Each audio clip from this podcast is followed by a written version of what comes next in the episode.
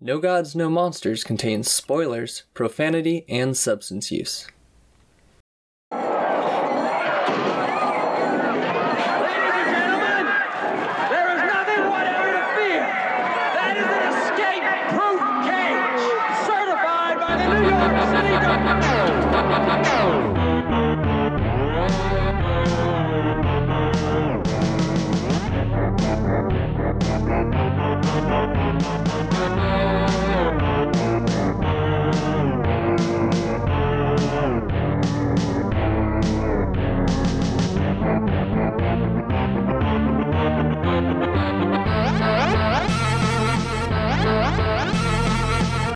I was gonna ask y'all a favor. Uh, I feel like it's really confusing when we're talking about this movie because it's called King Kong, and there's another movie called King Kong. You know, King Kong.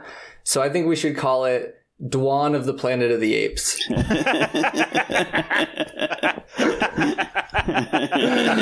Welcome to No Gods, No Monsters. We're the anti-capitalist kaiju and monster movie podcast in a world where no one's coming to save us. I'm Rabbit. I'm Charlie. And I'm Bardo. And today we are talking about 1976's Dwan of the Planet of the Apes, also known as King Kong. Um, but first, we got to ask Charlie. It's your pick for next week. What are we? What are we talking about next time? I was trying to decide between two different things, and then I went to see something the other night, and I said, "Well, this is one of my favorite movies, so I'll just choose this instead." But then I realized that was a bad decision because my copy of it has four different commentary. Yeah, four different commentaries. gold. But gold At least on. I watched it the first time already. So Is there I anybody you watched it with that we don't know? What? is there anybody you've ever watched this with that we've never heard of? Well, I can't. It's an audio medium. This is for the Patreon subscribers who have our visual feed. They can tell the other people this, but I can't even tell what it is, and I'm in the Skype. it is uh, Riki-Oh, Story of Ricky. Uh, one of my favorite Okay. movies by the great Nam Nai Choi. I don't know if I'm pronouncing that correctly, but he's one of my favorite directors, so I should probably figure that out.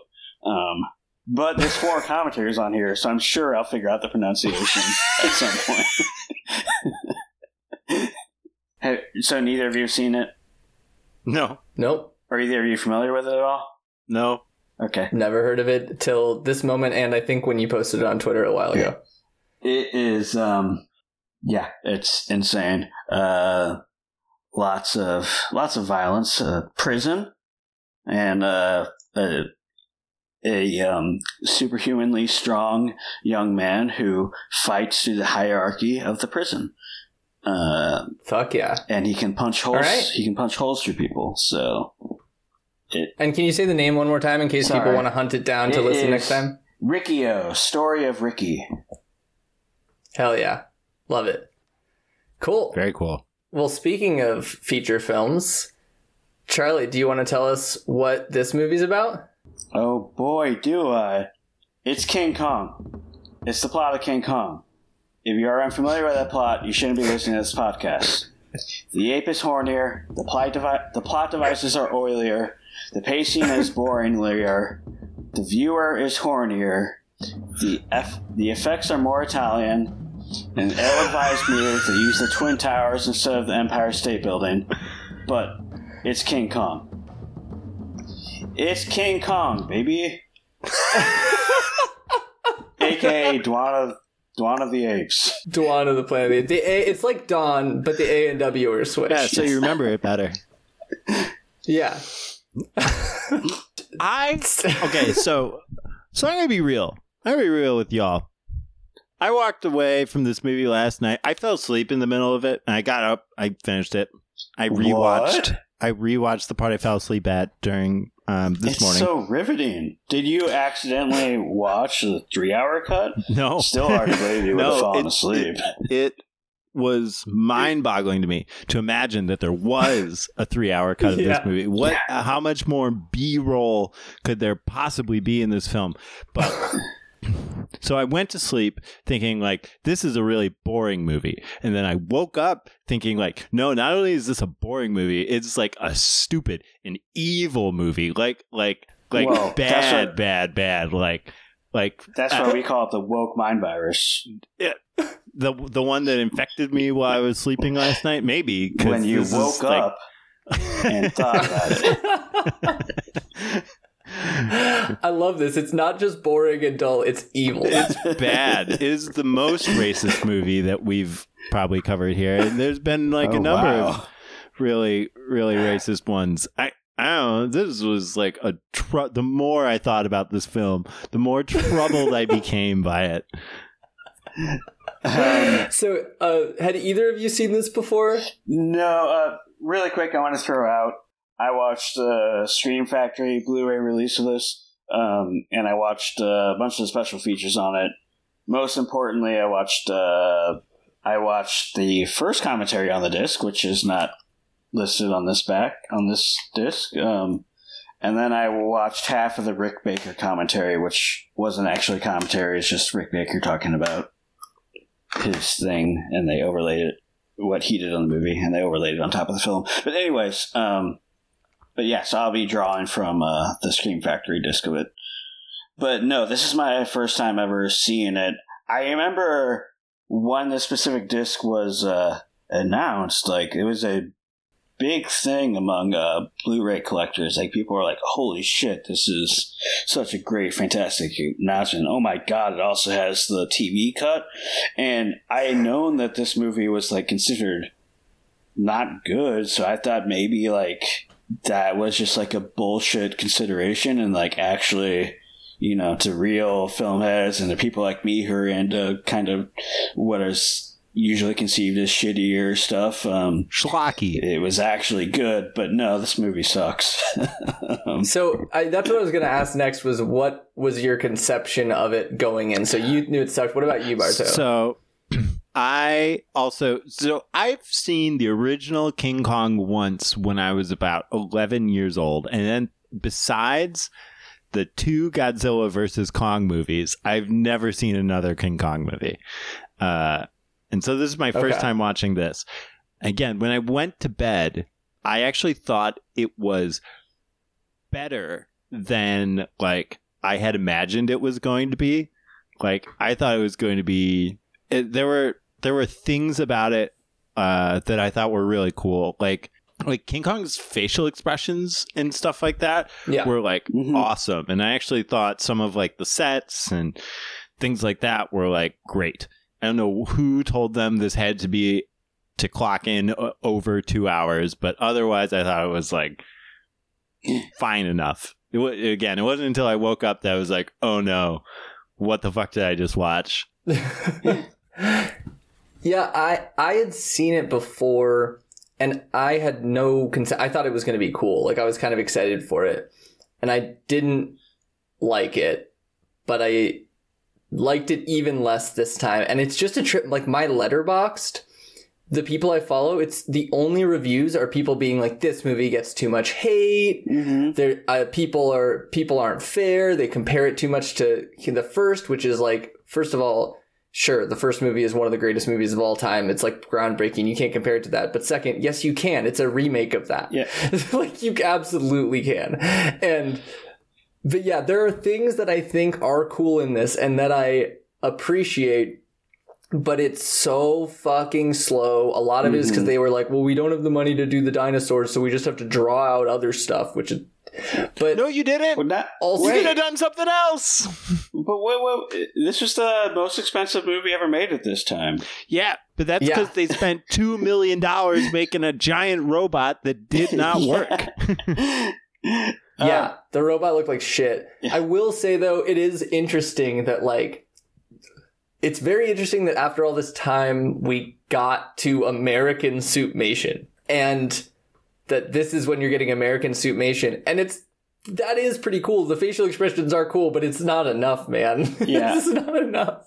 Well, I mean, I I forget. I read a couple articles about like the making of this movie and what a fucking bungled ass, pro- litigious and just nutty process it was. Yeah, one of the things that they talked about was the hype for this movie was that that we are not doing suitmation. That is that is old. That is what they're doing in Japan. Whoa. The the hype for this movie was that we have a fucking forty foot robot that is going to be the character. And then when they realized they could not make a forty foot robot work, two million dollars out of the sixteen million dollar budget, they There's so much more of that. So I mentioned Rick Baker did one of the commentaries, and he was just talking about his experience on the film. He single-handedly, in my opinion, saved this film as much as it was saved. Because so the the main effects artist was uh, Carlo Rambaldi, who um, did the Dune effects on uh, David Lynch's Dune, which were great. Um, he did E.T. Like he's a legendary Italian uh, uh, special effects artist, but basically they approached Rick Baker, who was 25 at the time, to help out, on this movie. And he was like, I'm working on Squirm. Um, uh, let me do some stuff with that and I'll get back to you. And by the time I got back to them, they were like, oh, we're actually decided we're doing a 40 foot robot. And uh, Rick Baker is like, that's not to work. That's insane. There's no way that that's going to be able to do what you want it to do. And then they like got back to me like, well, you're gonna need like an ape costume to kind of like fill in the gaps here and there. So why don't you come in and join that? So then he came and joined, but then Carl Rambaldi was still in charge of like all that stuff, and they wanted a ape person hybrid, and uh, Rick Baker was like, no, it's fucking King Kong. It's a gorilla. And the reason why he wanted to be on the film is because he loved King Kong since a kid. He always wanted to make a perfect uh, gorilla suit for a movie, and basically him and uh, Rambaldi both made their own separate costumes, and he made his he finished his way before Rambaldi's, and then uh, they were using it for like test footage and stuff, and then Rambaldi's came out, and uh, the director was like, "This is the biggest piece of shit I've ever seen." This fucking 25 year old kid made this amazing suit that's way better than yours, and we spent so much time and money on yours. What the fuck? And at that point, Rick Baker felt so like tossed aside. He left uh, the shooting, but then they like convinced him to come back, and they could, and since because his suit was better and it was molded to him, he was the actor in the suit, and they started shooting stuff with him in that suit, and yeah, basically Wild. yeah, and then uh, they had they were making the face, and they had both him and Rambaldi sculpt their own faces, and they they did a blind um, choice to s- decide whose face they would use, and it was Baker's face they chose uh, for all the facial expressions and stuff, and he was the actor in it. He um uh yeah, he basically saved this movie in my opinion because that's the best part of the movies is like uh, It, it's wild to think that this is the saved version of the movie. Yeah. I mean, saved in the sense of the effects of King Kong. I think generally looks pretty good, Yeah. and his facial expressions are great. Hi- I think his, Yes. the movement and acting is great, and that's Rick Baker. Who, if you're unfamiliar with Rick Baker, he's the special effects legend. But this was before he was a legend. He was a fucking 25, 26 years old. For, Um, for- sorry, I know we're still in the intro, and I just went on a long tangent there. no, I'll get, it's I'll get, just- dude. It's just crazy hearing about how kind of like tossed aside and how they kept deferring to Rambaldi, even though Rick Baker kept showing him up.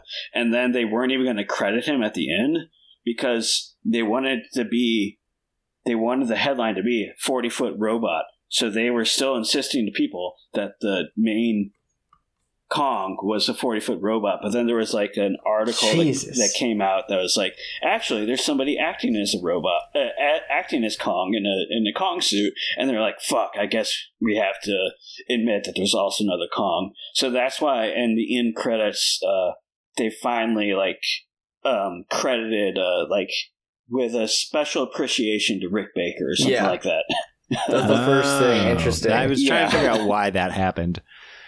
yeah, it was out of I, nowhere. I do just want Uh, to say there is only one perfect ape suit in all of film history, and that is whoever made the ape suit for the Patterson Gimlin film, the perfect ape suit.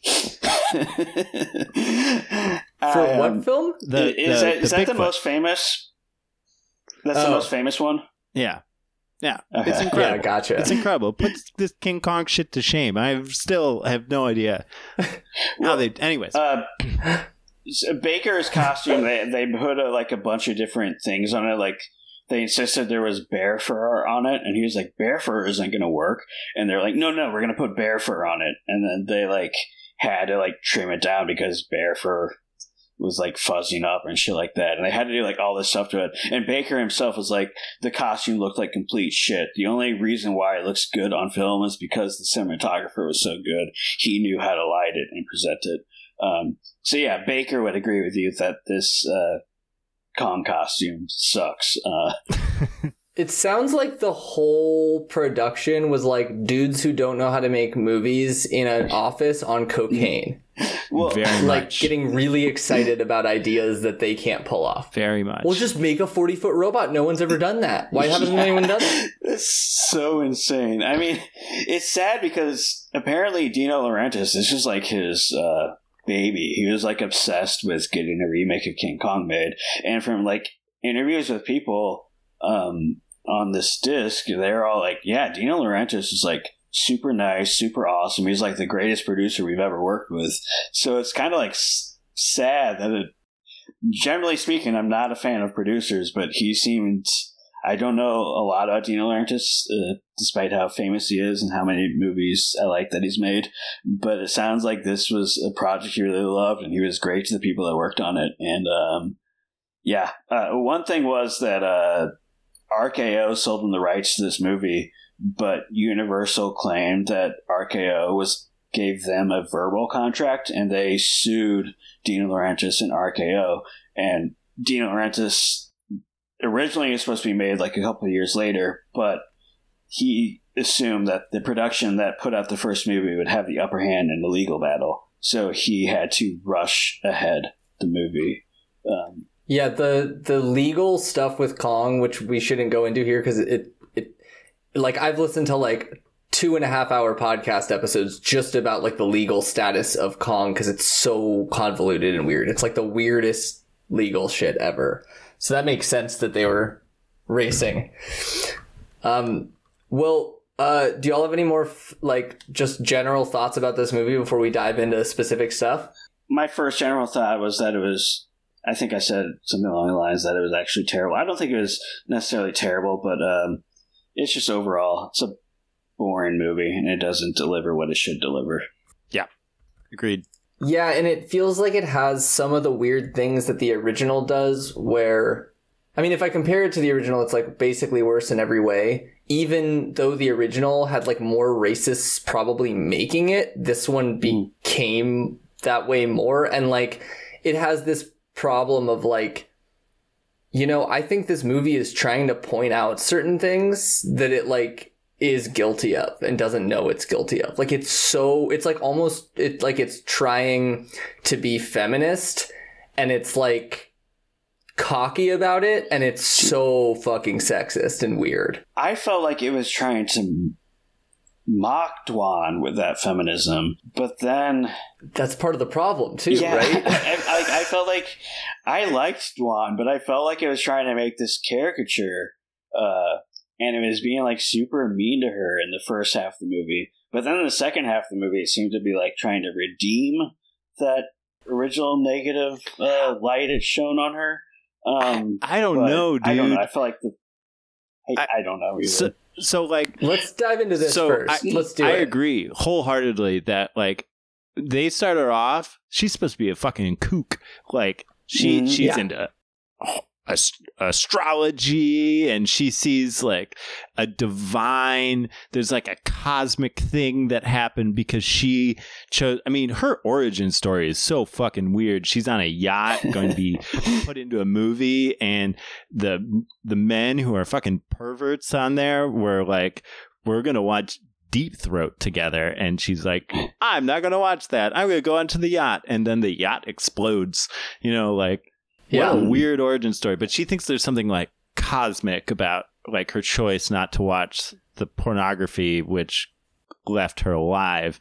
You know, she's supposed to be kind of a loon, and uh, but at the end of the, I don't think she's really redeemed at the end. You know, at the end, you know they're they're running away from Kong, and she's with Jack uh, Jeff Bridges, and she's like, "Buy me a drink, buy me a drink," you know, like yeah, what? and I I don't know. I don't I don't know if there's any point like I do think they're trying to do this thing maybe where she's there's something about like her liberating herself sexually. You know, she has that line like when she's um when they're on the boat and Kong is in the the cage and she goes onto the cage and uh Jack is like, you know, get off of there. And she's like, don't come any closer or I'll jump. You know, I think it's supposed to be about like her own sexual liberation. And to us,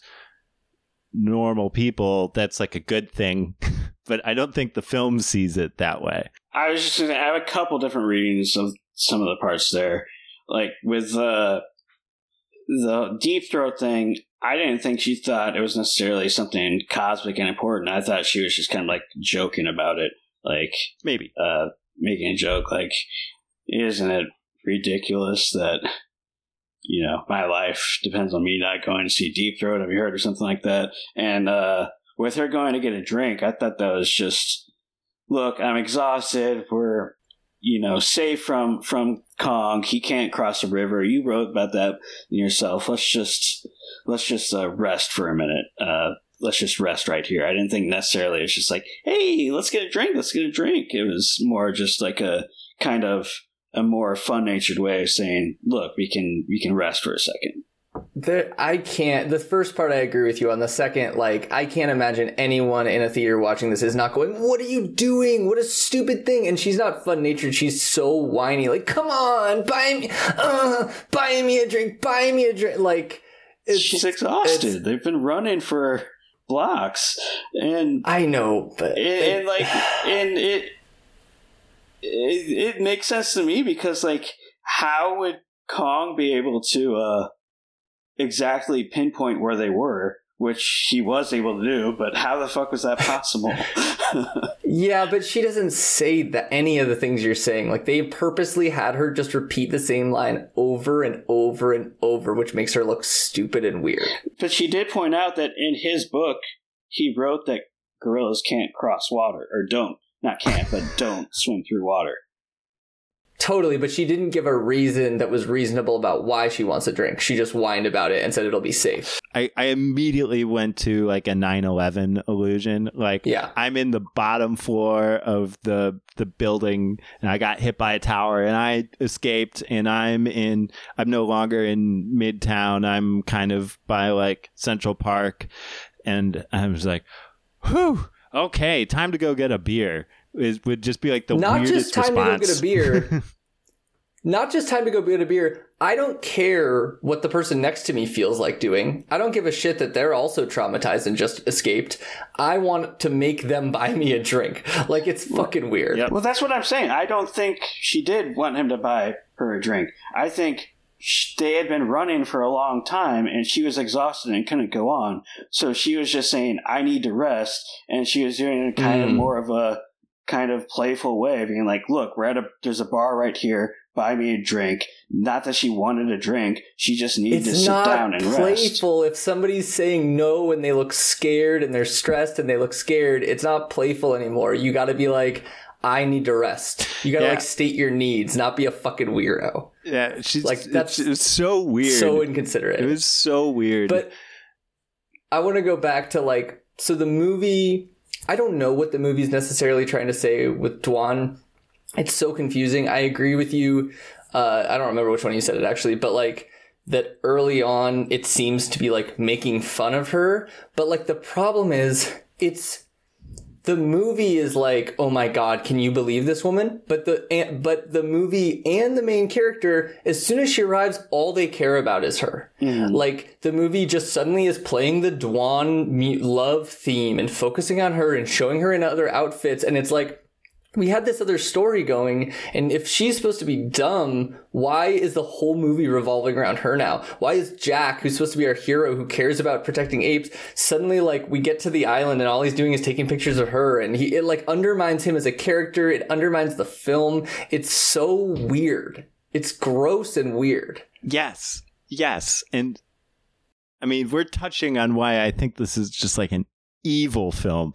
But yeah, like I it feels like it has to be intentional. Like in in the sense that like I mean, at the end of the movie, Kong has fallen and she's in a crowd of people and she's overwhelmed and this is like the third time she's like in a big crowd of people um and is basically unsafe and in that moment jack sees her where she's she's looking for him and does not go to her you know like jack at the end is like the loser he loses we are not supposed to like i don't i I don't think by the end of the movie we're supposed to identify with Jack at all. I don't know who we're supposed to, uh, except as the idea that like we, and I'm going to say as like white men are kind of like losers.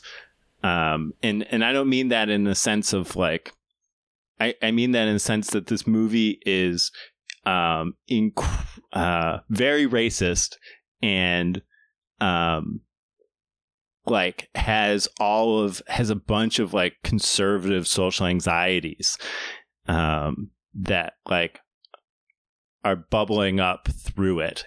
I'm kind of confused by your reading of Jack because, like, at the end, I definitely feel like if if anybody, I am supposed to identify with Jack, and like my big question that I don't know the answer to is like I have some ideas. Maybe is like why doesn't she go to him? Like she, or why doesn't he go to her? Like she he won her in a way like he she wants to be with him she's yelling his name she's like i don't care that you're associate professor blah blah blah and so i'm wondering like oh is this like it makes me think that they're trying to make like there's there's all these critiques of hollywood and like uh showiness and advertising and whatever and she's surrounded by cameras the looking like a star yelling his name and he won't go and i think of that as a further critique of that but i don't think of it as a critique of him.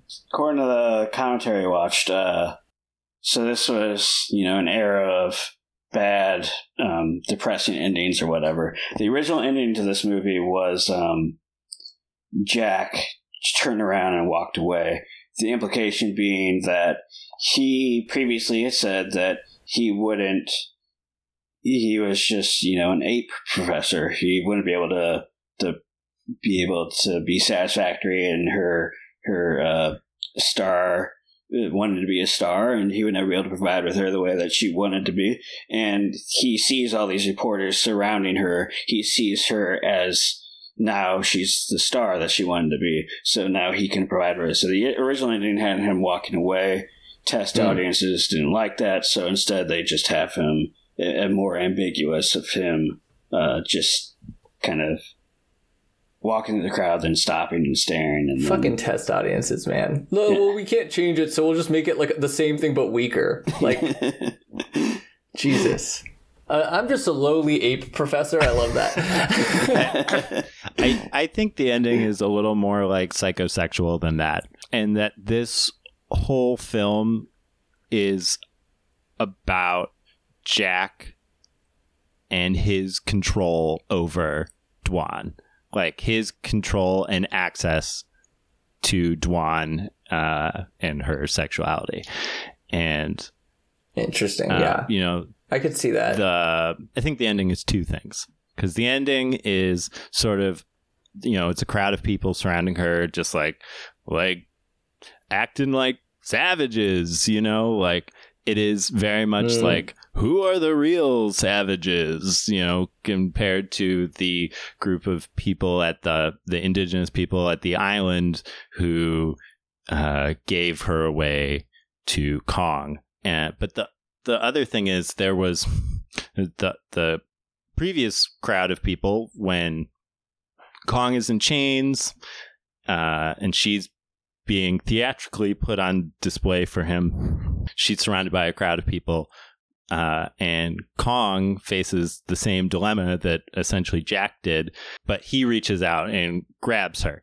You know, so my my basic premise of this film when I watch this is this is like like anxiety about cuckolding.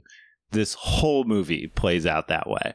And um, Jack at the end of the movie, in my reading, is just sees her as essentially used and does not does not go to her anymore. I could definitely see that reading, especially like Charlie and I talked in our King Kong episode way back about how a lot of people would read the first movie as like anxieties about black men who were depicted as apes all the time back then in the 30s, uh, taking our white women or whatever. Yes. Um, and that maybe this movie is looking at that and expanding it to like wor- worried about, you know, uh, ideas of fame taking our white women from us or whatever all these different things but like either way that like she's an object and yeah i i i could see that reading for sure The commentary also points out every time they're about to kind of like consummate the relationship, uh,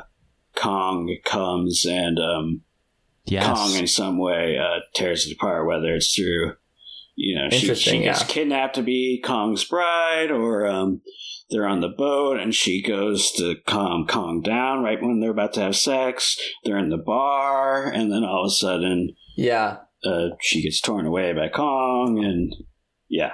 Uh, interesting I mean, I don't.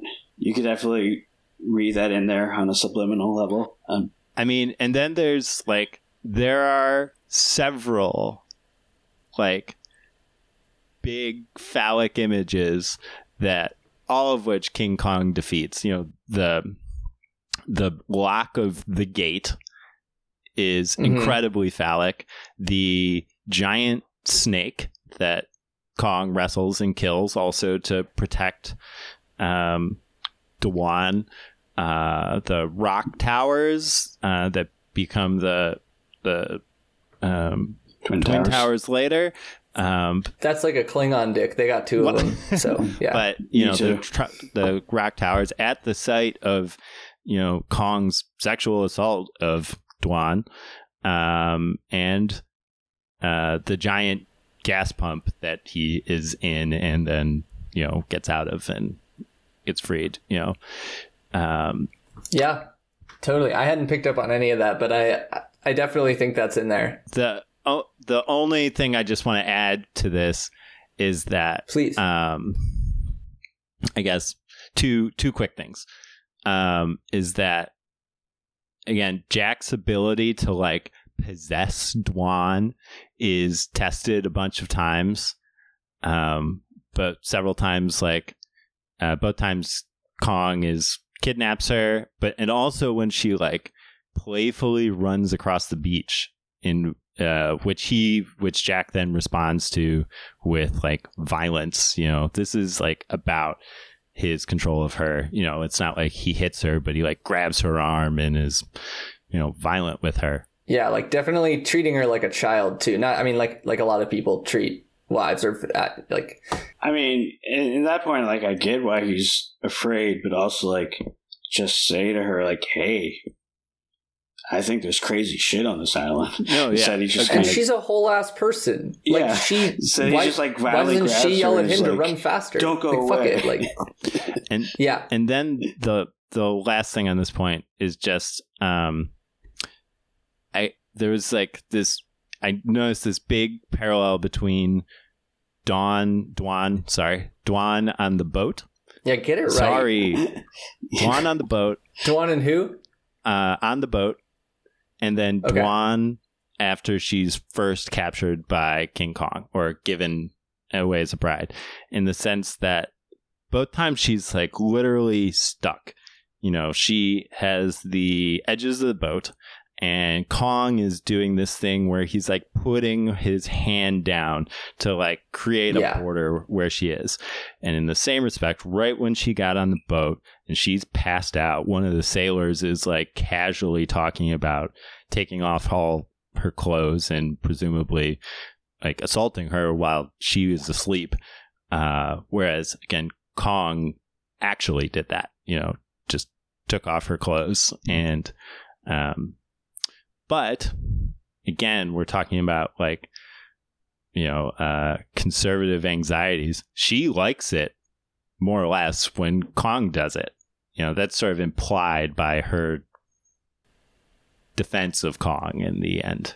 Well, and there's there's some weird stuff in there where like after he undresses her and stuff, or like I, I don't know exactly what it is, but there's a point where her tone switches to like being really supportive and nice, and I read that as like, oh, she's dealing with an abuser. She knows she has to be supportive and nice, or she'll get treatment like back. But you could also um read it as like conservative fears that she'll like it, you know. I initially I agreed like when I watched it initially that was my thought too was that like oh this is how you deal with a guy who's incredibly dangerous. You speak like this. But when um I forget his name uh the uh Fred is that his name? Yeah Fred Wilson the the oil guy is like that that monkey was gonna rape you or whatever. She's like no he wasn't. You know she Yeah.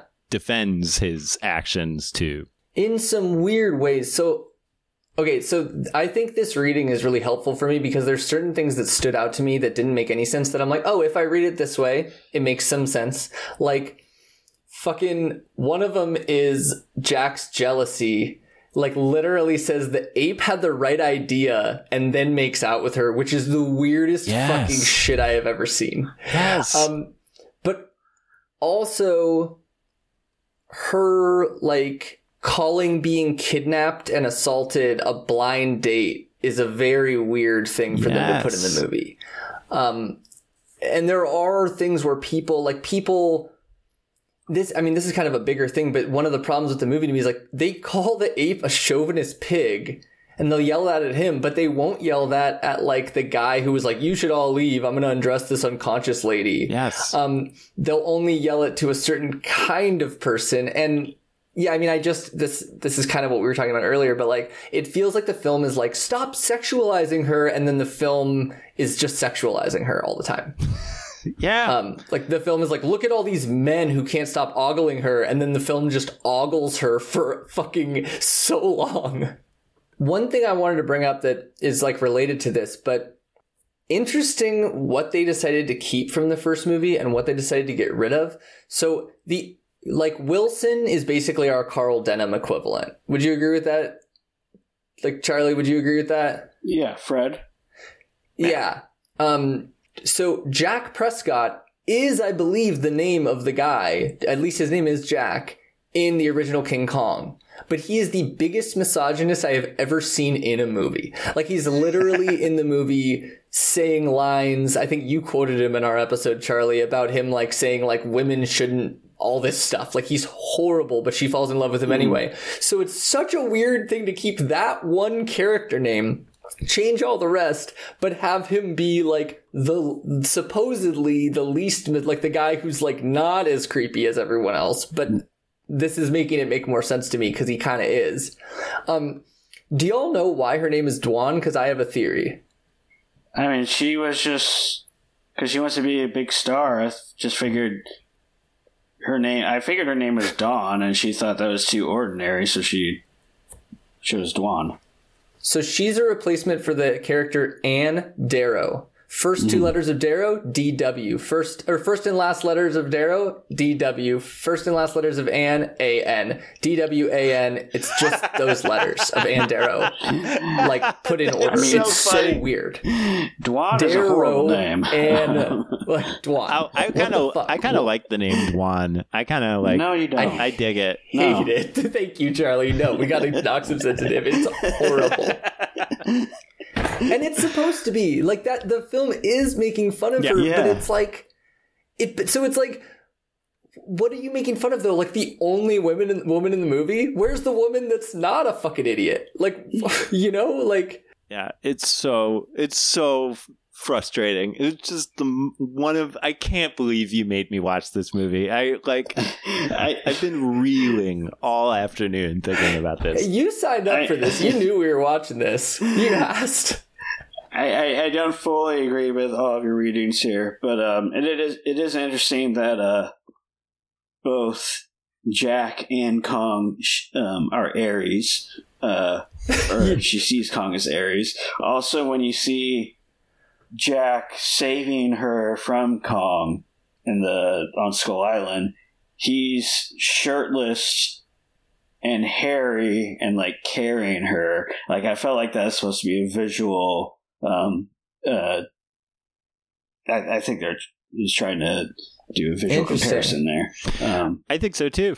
I think you're right. yeah, But I think he was like, you know, before that moment, he keeps giving this look like it happens on, t- uh, I don't remember if he's on top of the World Trade Center towers, but like when that is all going down, he keeps giving this look where like his mouth is just like hanging open and his like eyes look like they're like popping out and he like can't do anything. He's just like staring. He does the same thing when he sees Dwan um, on Skull Island with Kong, and it's just like it's just this like look of impotence, you know. Like there's Mm. like he just can't do anything, but but he comes out as the the hairy strong man like Kong to rescue her the first time, but by the end of the movie he cannot do that. He could just stare. There's nothing else in him. So one of the weird things about like this idea that and I, I I feel like it could fit in what we've been talking about, but one of the weird things about the idea that like he can't control her and he doesn't get her is that she asks him if they should get married in a very strange way. Like the guy literally mm-hmm. wants it to be a publicity stunt. And she's like, should we? I don't know. Should we? And Jack just won't answer. And there's a lot of times in this movie where I'm like, why did Jack not have a line here? Why is he just being silent? This is fucking creepy and weird. She's just like, hey, and he's just quiet and silent. It's like, aren't you a fucking professor, dude? Don't you know how to talk? Like, what's going on? Anyway, because she asks if she, do, what do you think? Should we get married? And he's just silent. And I, it's I like, can tell you exactly what's going through his head. She's one of the hottest women, probably the hottest woman he's ever had a chance with.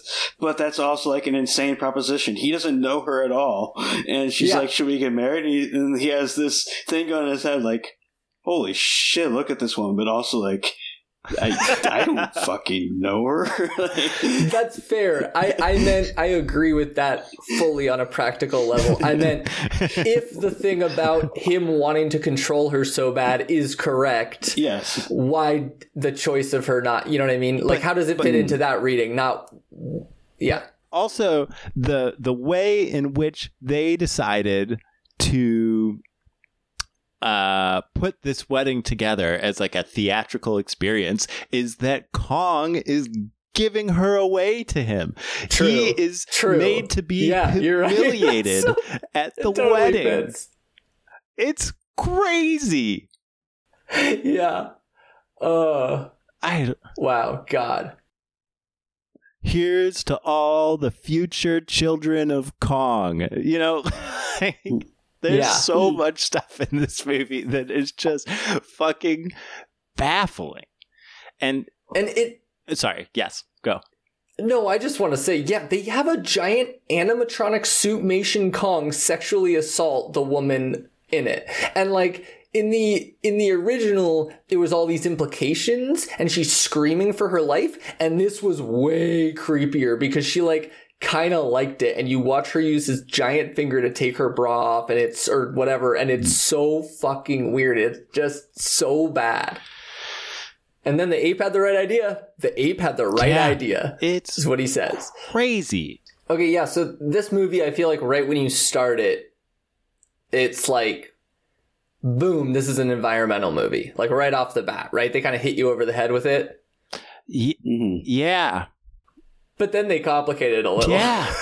a little. So if again what I think that Jack is like the loser of this movie ultimately it it feels the environmentalism feels like tacked on to the sex and violence and is not so much like a thing of itself um and in fact by the end of the movie it feels like it's saying it's announcing the powerlessness of environmentalism itself and just that the there's there's not so much a real problem with extractivism.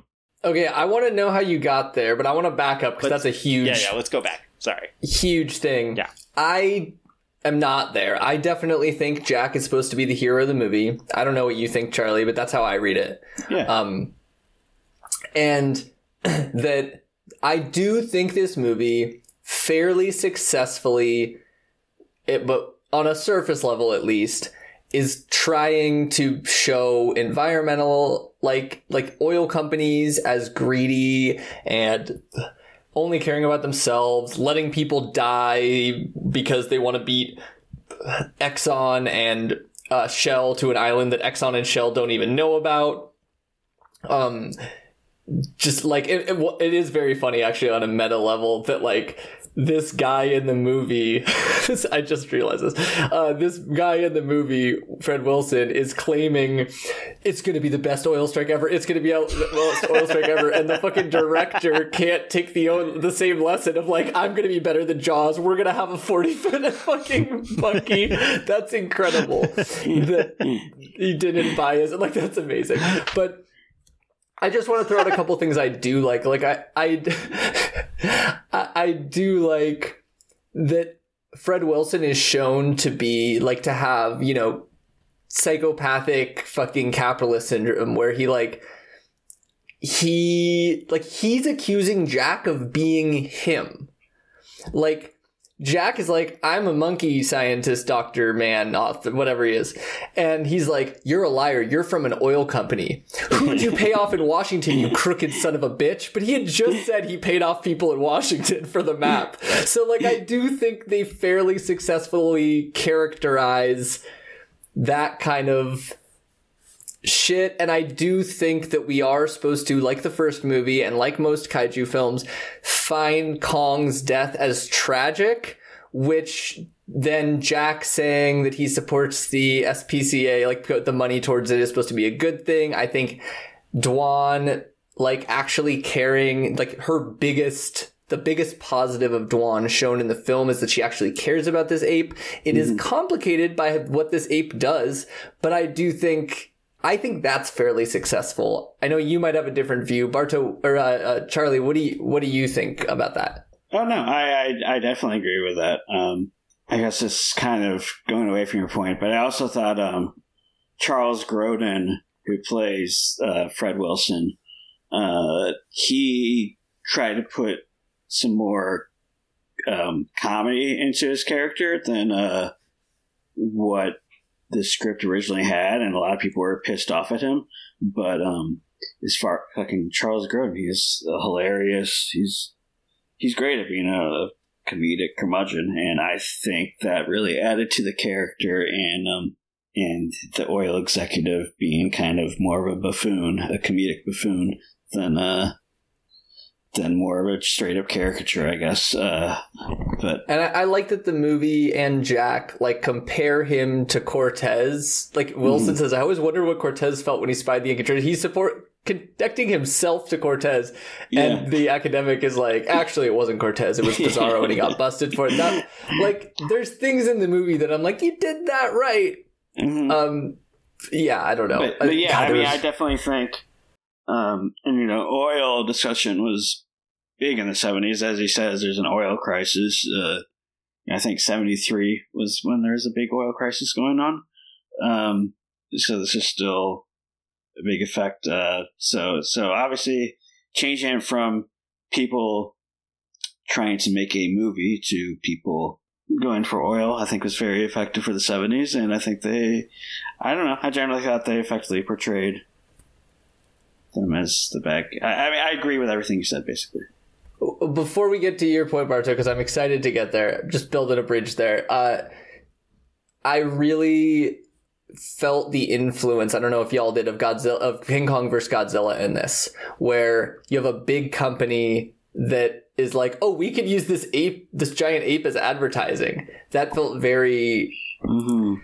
it was kind of cool to see that there. Um, and what was the last thing I was going to say? I'm sorry. Um, I lost it. But yeah, I I do think even like the the meta thing about the main guy, the director not understanding the message of Wilson is very funny and feels very like the original Kong, like Carl Denham not understanding what a piece of shit the the Mm. the Cooper not understanding what a piece of shit Denham looked like is very funny. Um, but I do think that the director in this did get that Wilson was bad. He just didn't take the lesson.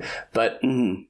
I want to hear Bardo your yeah So I don't disagree that like maybe even they were trying to make the oil executives and the like the naked like corruption around extraction um look bad you know uh, i and and particularly in the first like third they were pretty successful at it. They you know like they they walk on to that beautiful island and then right away they're like yeah should we start blowing it up um Mhm. which is like an insane Yeah. thing to do when you look Yeah. at like this And- beautiful picturesque beach you know and then they're they're spying in on this uncontacted tribe of people who was completely unknown to the world and they're doing this you know seemingly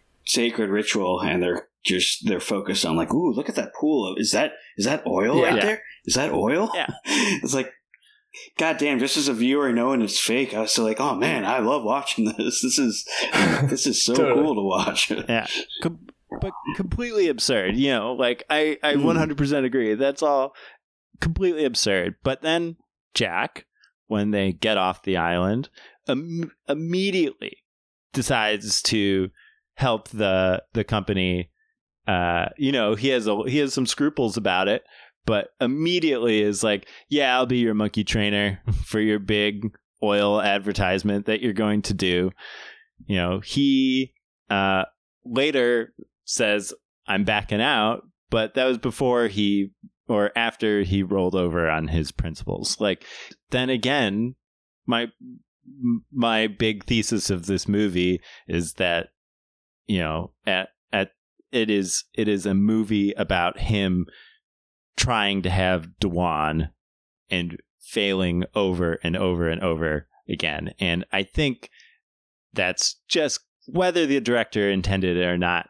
To me it feels like they're saying yeah you hippie environmentalist limp limp dicked loser. Like you know this this is not you know uh Uh, this thing you're doing is not cool and it won't work i don't know exactly what to make of that um uh giant gas pump that contained kong rolling forward but this gi- this giant totemic structure didn't I- but it all I saw was was that what it was? It was supposed to be a gas tank. yeah, it's a big gas pump, and then it opens up and it's Kong in a cage, it but it, um, which I thought was Like- just supposed to be just like these fucking cheesy fucking weirdos who are only uh, interested in commercials who just like even they they have this the most amazing thing known to modern man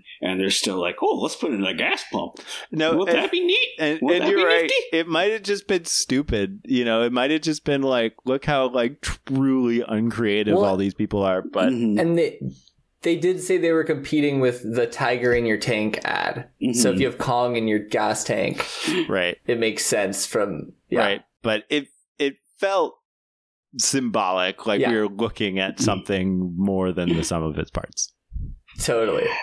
I mean, the thing about Jack being the trainer and him being okay with that, um, the direct or the the commentary I listened to agreed with you that that's one of the biggest plot holes. How him and um, Dwan were so willing to go ahead with it, even though both of them supposedly care. But I kind of I knew this was going to come come up, but I kind of disagree because whether or not Jack is involved, the thing's going to go ahead. So it makes more sense for him to be sure that there's somebody there that actually cares about Kong, and if anything can be done, he'll he's there's actually someone there that can do something. Um, I mean, there's I already going to be sounds- cops. Might as well be us. I mean, Yeah, I guess so. I think that's just kind of false equivalence. I, I Um, guess, but then why'd he back out of it in the end? You know, like Because he's this is all coming at him in real time. He's not sure what he's doing. He's he's also dealing with his own uh, feelings about the situation. Doesn't know what's exactly right or wrong. This is all coming at him as we see it coming at him. It's not like he's he's.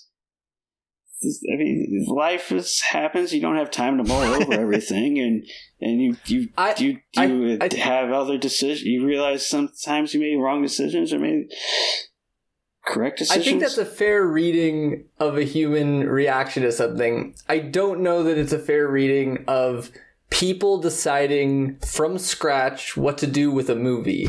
like you have so much time to make characters you want. I don't I can't buy that this is like you know what? Like that this movie was like, you know what? Let's look really hard at the psychological implications of a situation where an ape academic ends up with a giant ape and the gas oil industry and she loves this girl. Like it just I, I think it would be I guess I shouldn't say it's unfair. I think it'd be fair to read that I can't see it. I can't see this film as taking seriously these characters that hard because of all the things they do that don't feel like they take care of the characters that hard or take into account their feel. Like this movie is so goofy and weird and feels so contradictory. I just can't be like that. Think that the writers are like, oh man, what would it really be like? We got to make sure we portray what it would really be like. It feels like they're trying to tell a big thematic story, and these are the points they decided to make. yeah.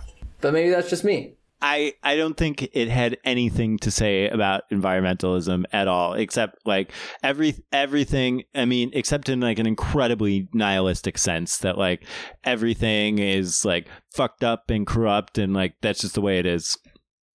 You know, like there's there's I- no solution. I'm not gonna. I don't agree. I think it's just like critiquing. It's boring, but it's just critiquing rich money grubbing oil Hmm. execs while saying, "Oh, you should like this character more because she actually cares about animals, and you should like this. Like the good guys care about animals, the bad guys don't." Uh, The good guys care about the environment. The bad people don't. The good guys can see the like humanity and value in things that other people are commodifying. Yeah, and I mean, there's that part where they're talking about taking over the island, and Jack's like, "This isn't." I forgot what he says. This isn't 1870 or something like that. Like, you can't just go in and take an island. And then the Fred Wells is just like, "Yeah, well, I'll run it by the UN then." It's just like, yeah. Yeah. fuck you. We have the power. We can take this fucking island from these people." When this other person's pointing out, like, the world's changed. We can't just do that. And yeah, I don't know. I But feel then like Jack that- helps them then do they it do it, Jack by helps translating. so I, it's all over the place. I do think maybe we should start talking about the native folks because this is a whole nother oh kind of worms we haven't even touched. If that works for y'all, yeah. Def. I'm going to try. Uh, this is the part I'm most freaked out about talking about. I mean. I did not do research. I think that the costumes of the native folks look really cool. I do not know if they're problematic or super realistic or what. I have no idea. I doubt it, but I have no idea. I think it's interesting that, like, to me, this movie went from one where were they doing blackface in the first one? I can't remember, Charlie. Do you know?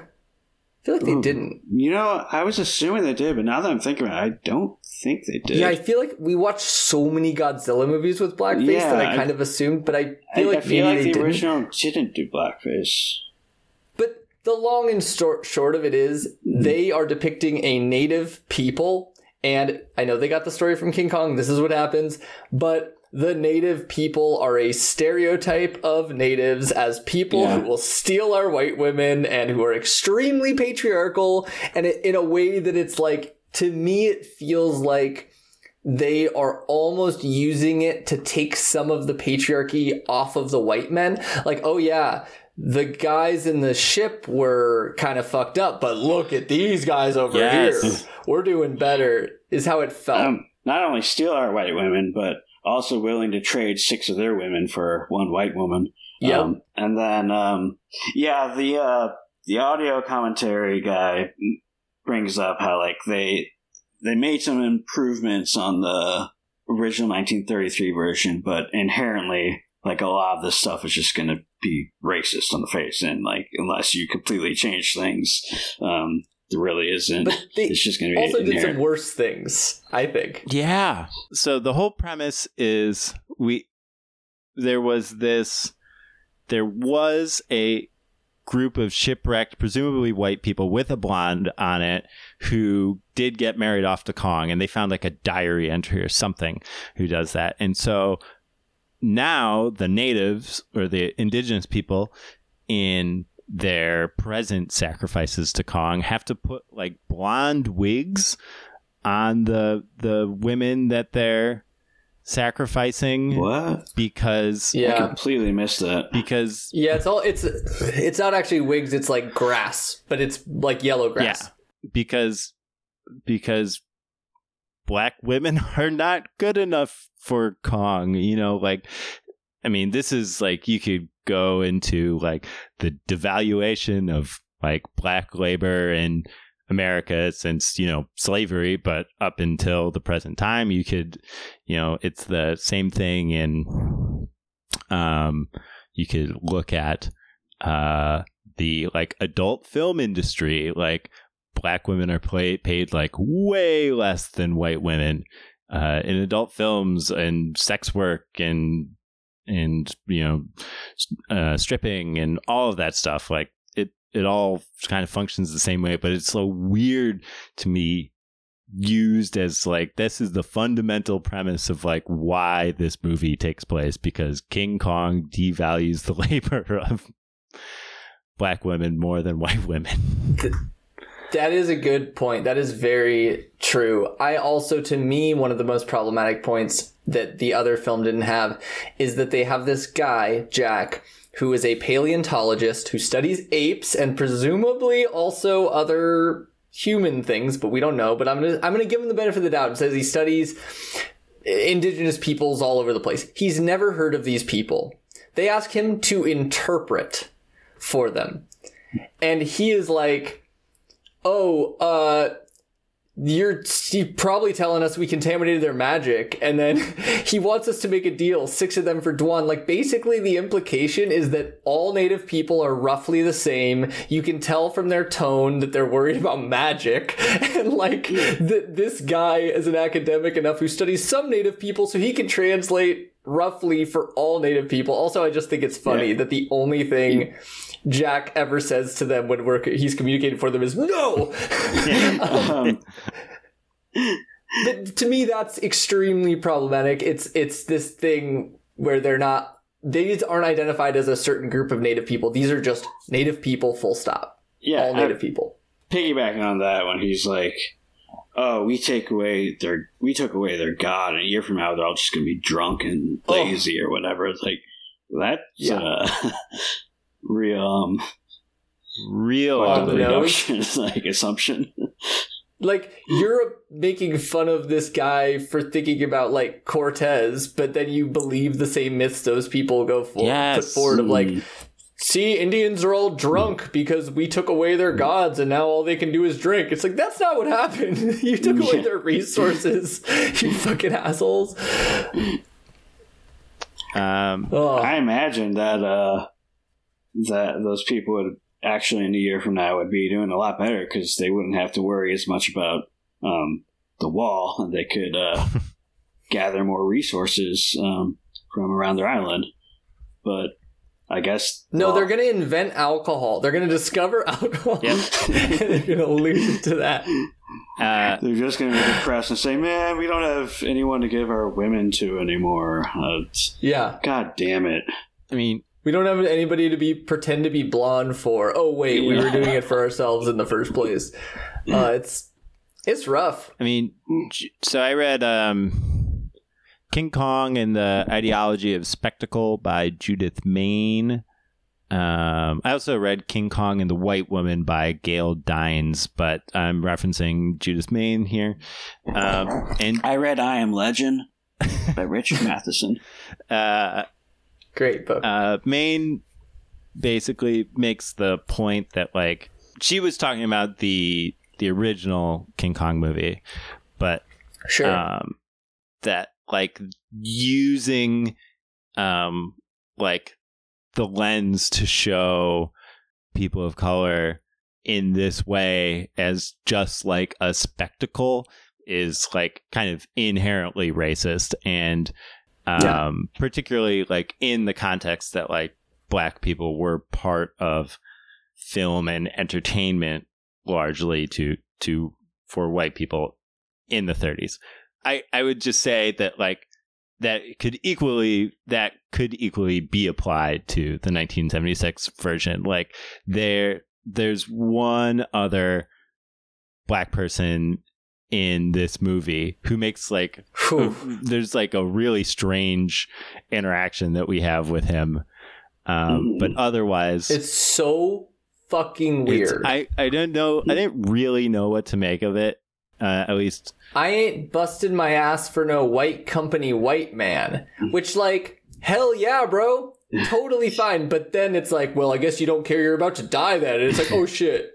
That's what I have written down. I don't I don't know if that's exactly Yeah. what he said. I mean, yeah, it's a weird thing where it's like he's pretty much right, but also like you think you'd understand that he's in a more unique position right now, where there's a fucking giant ape, but also, uh, uh, also, yeah, Jeff he kind of is also painted as stupid that he doesn't know what's going on, and yeah, I the don't know. film so- is telling us that that mentality will get you killed Right. and is stupid and not well thought right out. and and that sort of was one of my other like oh there's no real critique of like this corporate greed bullshit at all going on in here like the the one guy who's like i don't like my job very much they're like you're a Yeah. stupid idiot you're gonna get us all Yeah. killed I I have problems with the people who are oppressing us and causing all the problems here. Well, you're fucking dumb. yeah Yeah. was Also, so the same exact people that, that Jack has a problem with.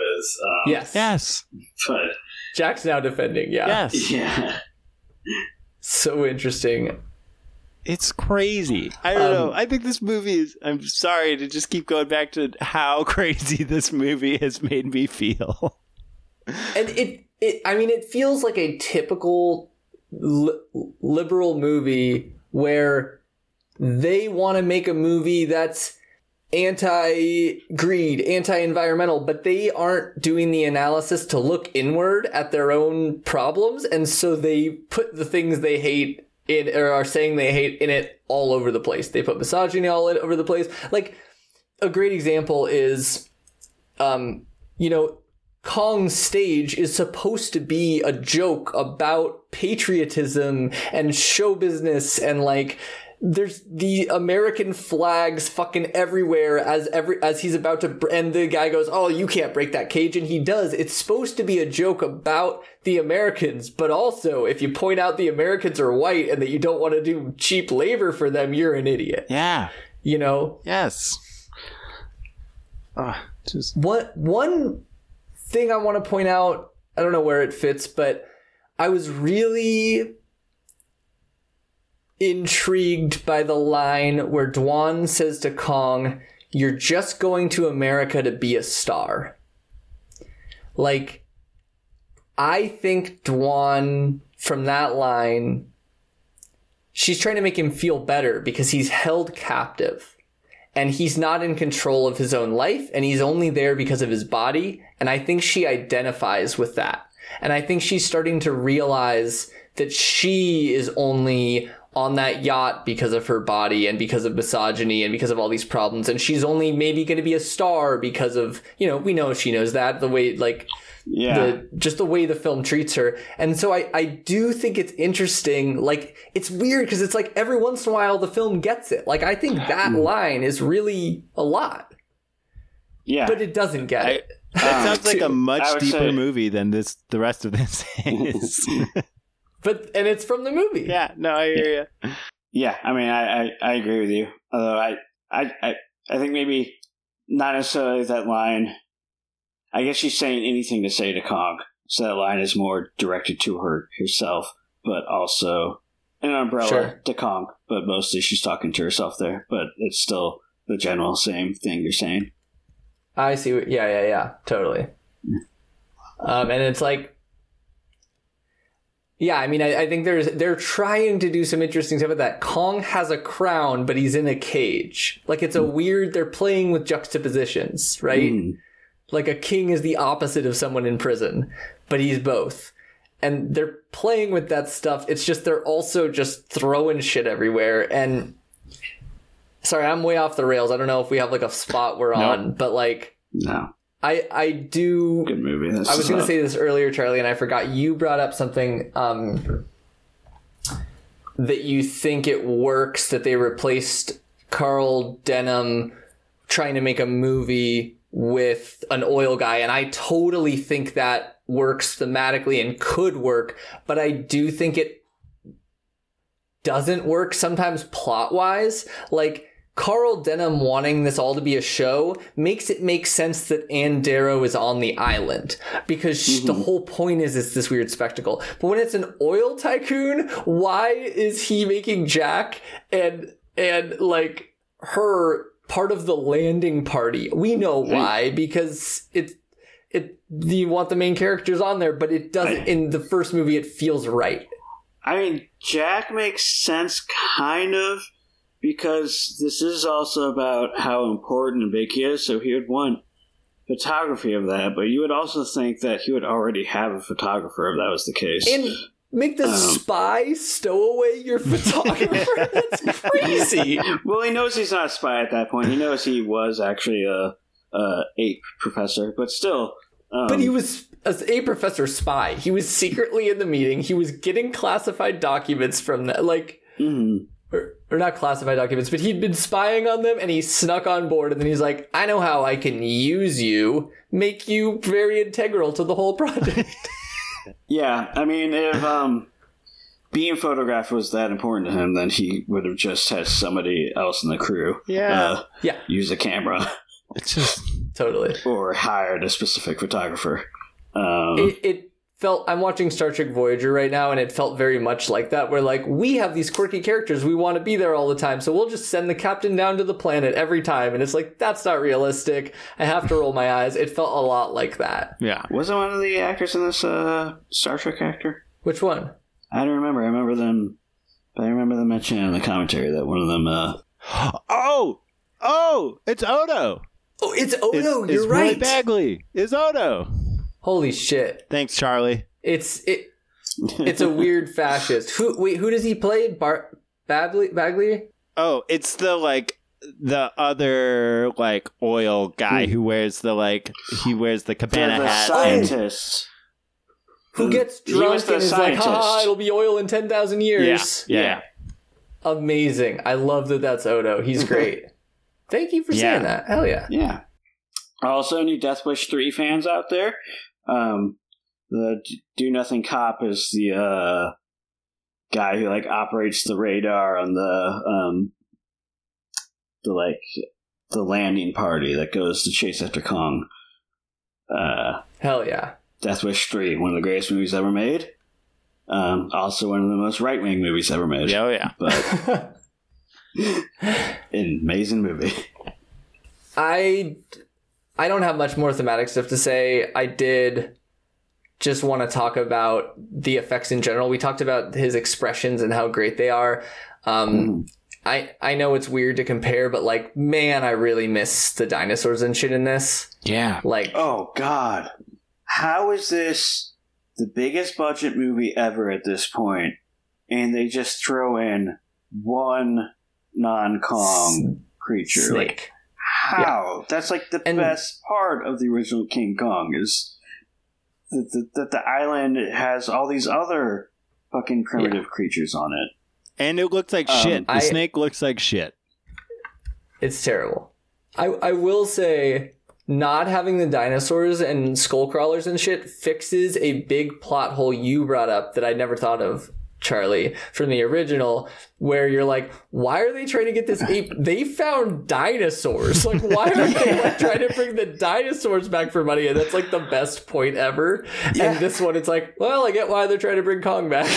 yeah, one of the funniest moments in my opinion in movie history is when God, I, I don't remember the exact quote, but when they're they're on like the scavenger team going after Kong and they're like, oh, a, a triceratops or something like that. And there's like no surprise or like there's like a dinosaur running in at them, and they're like, oh, look at that, let's shoot it.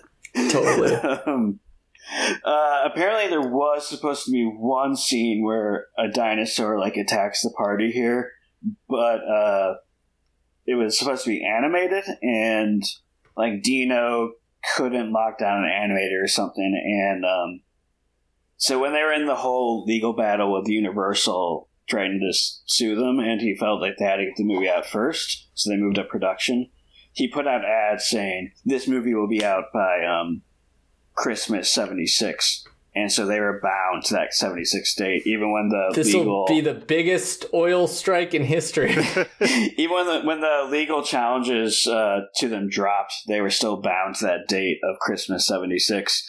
So yeah, they had this other scene that they wanted to do with dinosaurs attacking um, the crew, but he wanted animated. They couldn't lock down an animator, and it was just like getting to be too much, so they cut it from the script. But even then, I don't know. It's fucking. It's a King Kong. You should have like three or four fucking other creatures other than Kong. but don't go the other way and do the fucking uh, Peter Jackson one where it's way too many. Um, I haven't seen that one, but, I think I like that. effects wise, like I liked that they did the homage to the original with the log and and stuff, and it looked good when he was shaking the log. But the dudes falling off the log looked even worse than the 1933 movie. Like it's Yeah. mind-boggling to me. that Terrible. It looked worse. I thought all the blue screen stuff in this looked horrible. There, there were a Yeah. couple shots where like she's in his hand and her his face is you know in the background that like looked okay. I I agree. Oh, some of those are blue screen, but some of them were also like um it was like a perspective like over Rick Baker's shoulder and then the mechanical hand holding her. Sure, Uh, yeah, but the one's going the uh, other way. It's not. There are a couple that looked fine. But even then some of those were like I know in one she like reaches out to pat his nose, but she's actually in the hand like way far away, so it just looks like she's like petting air. yeah, Um, and yeah, so even then they, I yeah, don't know, a lot of bungles. I, I, I was, I was amazed at how bad the blue screen stuff looked throughout this, um, because They had blue shadows on them. Like you could really see Yeah. it on some I- shots. I do not understand how this movie is so big budget. This is something they had Hollywood has been doing for decades at this point, and doing some pretty good renditions of, and they just it looks They spent all their money on a Gundam, dude. Like the- That's a problem I would love to have. Not having money for stuff because I spent it all on a Gundam.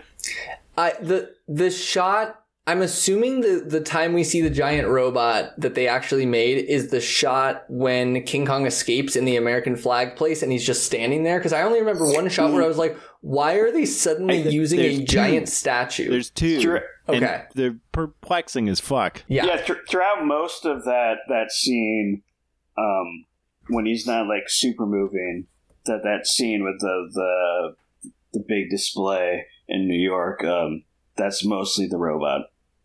Uh, Okay. What was the other scene? What was the other thing, Bardo? Oh, I just thought there were just two different camera angles in that that showed the robot, Okay. but maybe there were more, Mm. and I I just missed them. But yeah. Yeah, it's amazing how they were just like, yeah, we don't need you, Rick Baker. Unbeknownst to us now, but one of the greatest special effects artists of all time, we have this fucking 40 foot robot. Um, like, just Yeah. incredible that the hubris there, and the Rick Baker's like, you're fucking insane if you think you can do this movie with a 40 foot robot. And they're like, no, Yeah. you don't know what you're, t- you're 25. You're barely in this The- business. The other thing is that you know they made these mechanical hands that apparently you know um, were just like absolutely fucking up Jessica Lange. You know, just like she Oh, was just getting punched, but you know, like that scene where he's trying to like mess with her dress with her fingers, like. He, she got like hit in the head with one of these mechanical Oh my fingers really hard.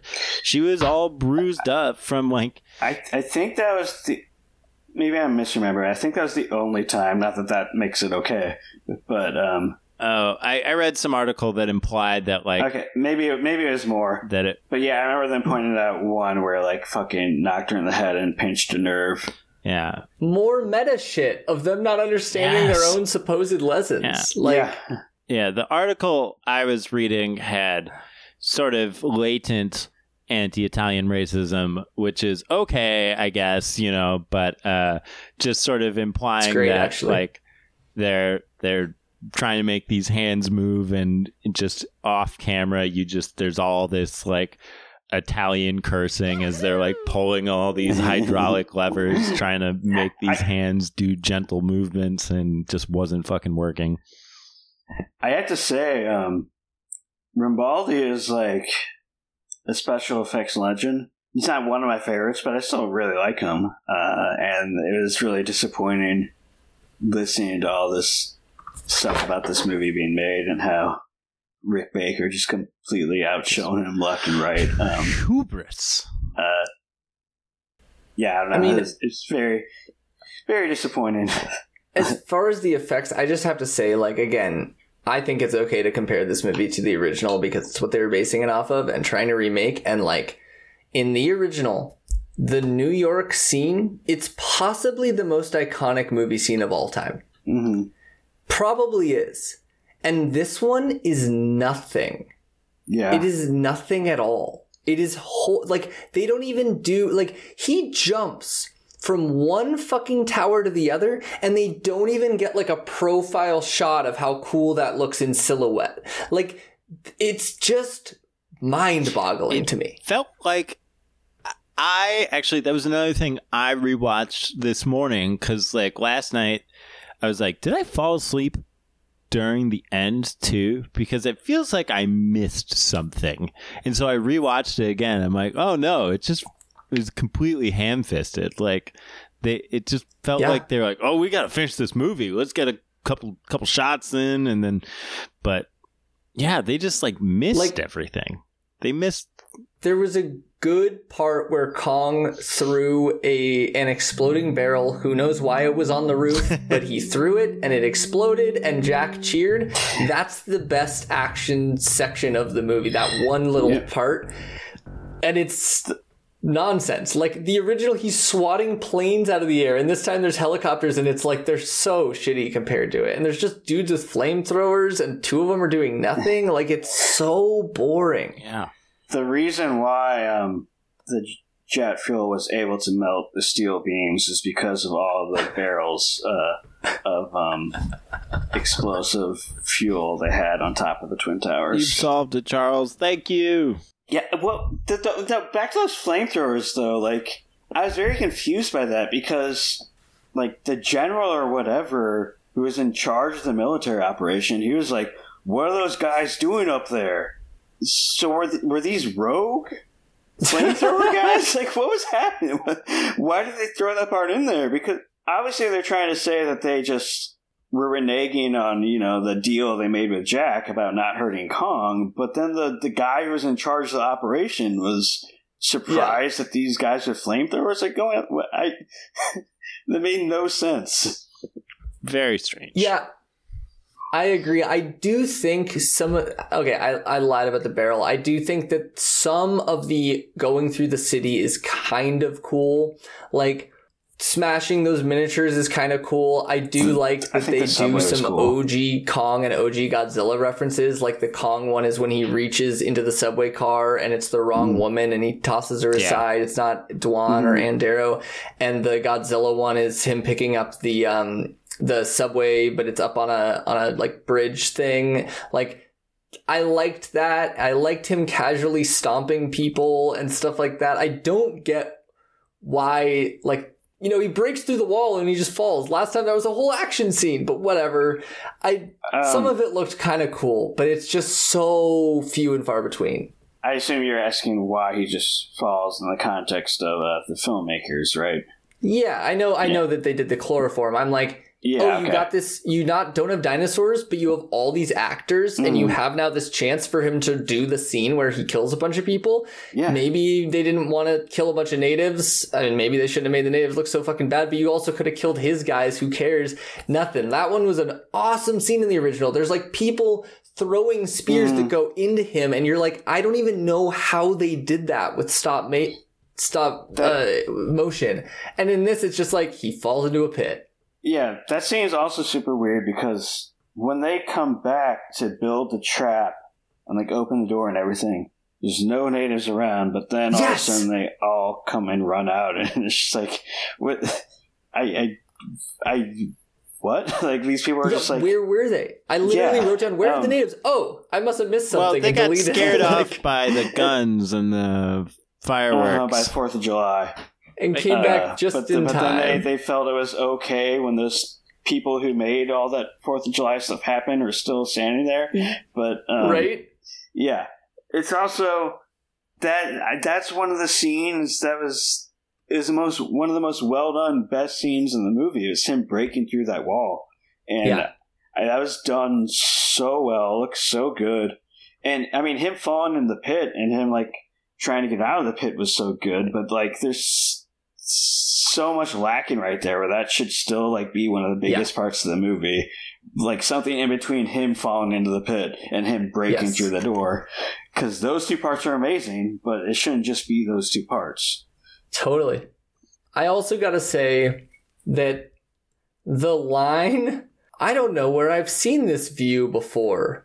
Oh god I'm having deja vu of one of the most photographed buildings in the history of the modern era. yeah is insane. Oh, I- what is this? Maybe it's those rocks. Like, maybe if it went the other way, those rocks looked like the fucking twin towers. Maybe, but this was just bananas. it, it's Monkey also joke. insane the idea that oh there's two uh, large rock columns on skull island obviously kong is going to go straight towards the uh, twin towers like Yeah, I, I'm so assured of this. I'm going to call the fucking uh, uh, mayor of New York and tell him I know exactly where Kong's going. No doubts Yeah. about it. He's going to the Twin Towers because there are two rock columns on Skull Island. yep. The, one of the dumbest fucking story points, in my opinion. Before we move on to awards, I gotta ask y'all: of the two '70s mainstream kaiju movies that have monsters on top of the World Trade Center on the posters, which which one wins for y'all? Oh, I don't even remember the name of the movie, but the Godzilla one, no competition. Godzilla Godzilla, versus yeah, Megalon? Megalon. Okay, I was thinking Absolutely. Megalon. And that's considered one of the worst Godzilla movies Yeah. ever. It, it is one of the worst and way better. Way better. Way less It's psychic just- I mean, damage than whatever it's this just fun. did to me. Yeah. this this movie just is is boring. Like I feel like it could be fun if they had cut forty minutes out of it. Even Yeah. like even if whatever politics you want to read into it, it could still have been fun. Like, um, but nope. They they they wanted to be this big kind of like serious fucking thing, and uh, it's just miserable you gotta, to sit you through. Gotta what? It's just miserable to sit through. Just Yeah, ex- I just cannot imagine the three-hour version. And the the 1933 movie, the 90 year old movie, has way better pacing than this. Oh my God. And I get a lot of people I saw on Letterboxd are like, "Well, that's an action movie, and this is supposed to be a drama." Well, then you failed because it's not dramatic in the right ways. I don't care about what happens to the characters. I don't give a fuck if Jack and Dwan get together. I could not care less. I just don't want them near me. Um, I let me do a comparison. Rick Baker. So we talked about how Jack, um, you know, I brought up how maybe he'd want to still be involved with the show, even though he knows it's morally wrong, because therefore he would be, he would have at least some amount of control over how um, Kong is treated. Sure. Rick Baker was originally not going to do the movie because uh, apparently the filmmakers were not. They did not think the original King Kong was a good movie. Um, they did not want to do a remake of King Kong. They wanted to do so. The original concept of the movie was disaster movies were huge at this time. Um, this director had done The Towering Inferno, and Dino was like, "Well, shit, there's no other. All the good disaster, uh, uh, environmental disasters have been taken. Well, f- fuck, let's do a monster. What about King Kong? So that's how the idea of King Kong came. They it wasn't out of a love of the original King Kong movie, and This is just like Baker went- Godzilla 1998. It's exactly the same Yeah. thing. You mean Godzilla? Yeah, yeah, yeah. Um, yeah, and so Rick Baker, when he was originally like asked to do the projects, like he heard all these people saying like, "Oh no, the original King Kong sucks. This isn't about the original King Kong." He's like, "I don't want to do it," but then he was like, because he loves King Kong, just absolutely loved King Kong. And then then he kind of had the second thought of, well, maybe it'll be good to have someone on set who can kind of direct them into the right um, avenue towards uh, the original King Kong. Uh, it, she did to some extent, considering that uh, they originally wanted a man monkey instead of a gorilla, and he chose the gorilla and the the the face mask and stuff. But I mean, it's uh, not quite a gorilla, but I get what you mean. It's gor- it's more gorilla like. It's not supposed to be half human. He, yeah, he wanted to do an actual gorilla. They wanted to do like a man monkey hybrid, and he did as much of a gorilla as he could. Which I, for the record, humanoid body stance Kong is way better than pure gorilla Kong. Well, he sure. actually wanted to do um, walking on all fours like a gorilla. Yeah, that's, and yeah. and the director wanted him to do on um, completely upright. And I guess I think this is a compromise where it's not always completely upright, but it's definitely not like a gorilla. I, I love that after all this fighting and compromising, they just made Kong how Kong was in the original. Yeah. And it that is a good choice. Like Peter Jackson's Kong does not feel like King Kong to me. It's just a gorilla.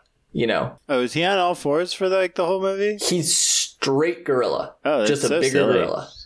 Yeah, and it does not work as well in my opinion. I do think they got that right in this one. Mighty Joe Yeah. Young is right there. Let's just watch that instead. we do need to watch Mighty Joe Young. That that's made by the original Kong director, Yeah. isn't it? Um, Yeah. and has uh, special effects guys we like on it. Wait, what? The original Mighty Joe Young is the follow up to Son of Kong by those the people who made King Kong. It's what by the, the, hell? effects team. I didn't realize that there was an old Mighty Joe Young. I just knew Oh, the yeah, from, like, the 1998 40s, movie. What's his name? Um, Willis O'Brien, right? oh my gosh, this yeah, looks we, like cons- such a silly movie. we consider movie. doing it because it's basically the next Kong movie. Uh, directed hell? by Ernest B. Schoedsack, um, from an original story by Merian C. Cooper. Those are the two people that, that directed the first Kong movie. Yeah, Technical creator Willis O'Brien. there you go. Oh, I wish we'd watched this movie instead of King Kong 1976. Yeah, Just- we we should have watched that one already. But anyway, do y'all do y'all want to get to our our awards and closing it up? There's a couple random facts I want to throw in there. Should I do that now or? Sounds great. Yeah. Okay. Jeff, um, Jeff Bridges. he uh, pitched. He he was a big fan of King Kong as a kid. Um, it was like one of the first movies he ever saw, and he, he loved it as a kid. So that's one of the reasons why he wanted to sign on the movie because he was just like, "Holy shit, King Kong!" But um, he pitched a sequel to Dino, uh, in which Kong was actually discovered to be a robot sent to Earth by aliens. Hell yeah. Would have been fucking awesome. Like, Yes.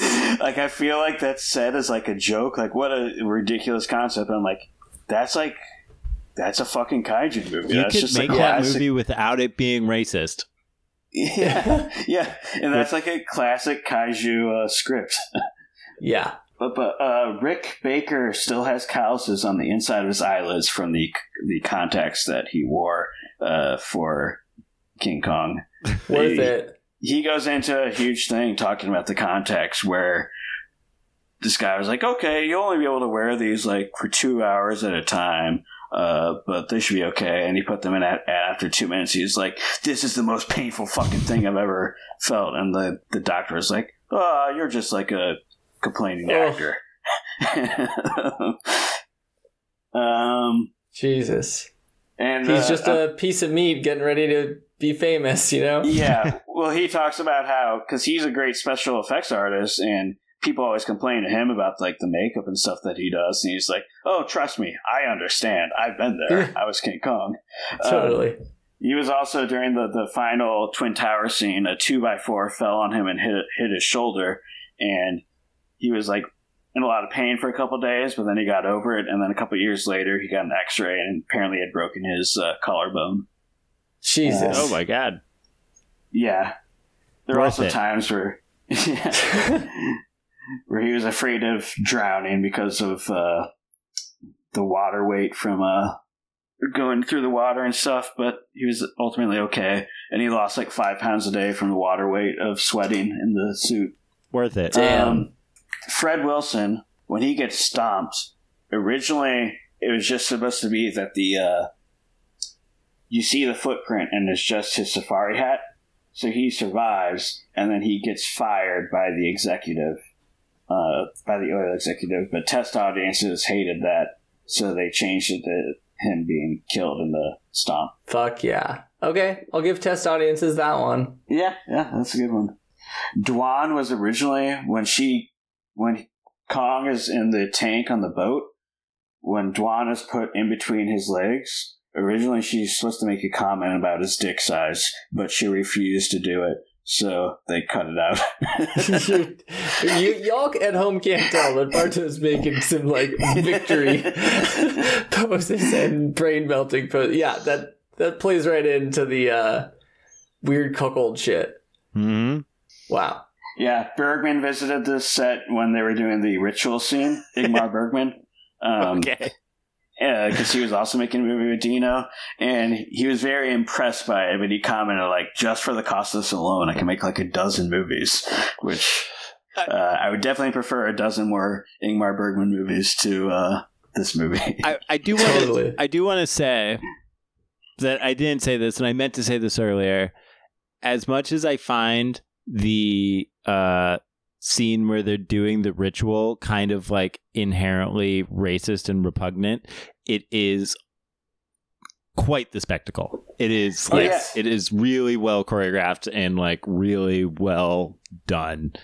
That's Um, something so- I always have a problem with in these kaiju movies. Is whenever we do the native scenes, like it's always there's always an inherent amount of racism to it, but it's also always like one of the greatest uh, set pieces of the movie where it just looks incredible, it sounds incredible, and it's fantastic. I'm like, oh, is it problematic that I like it this much?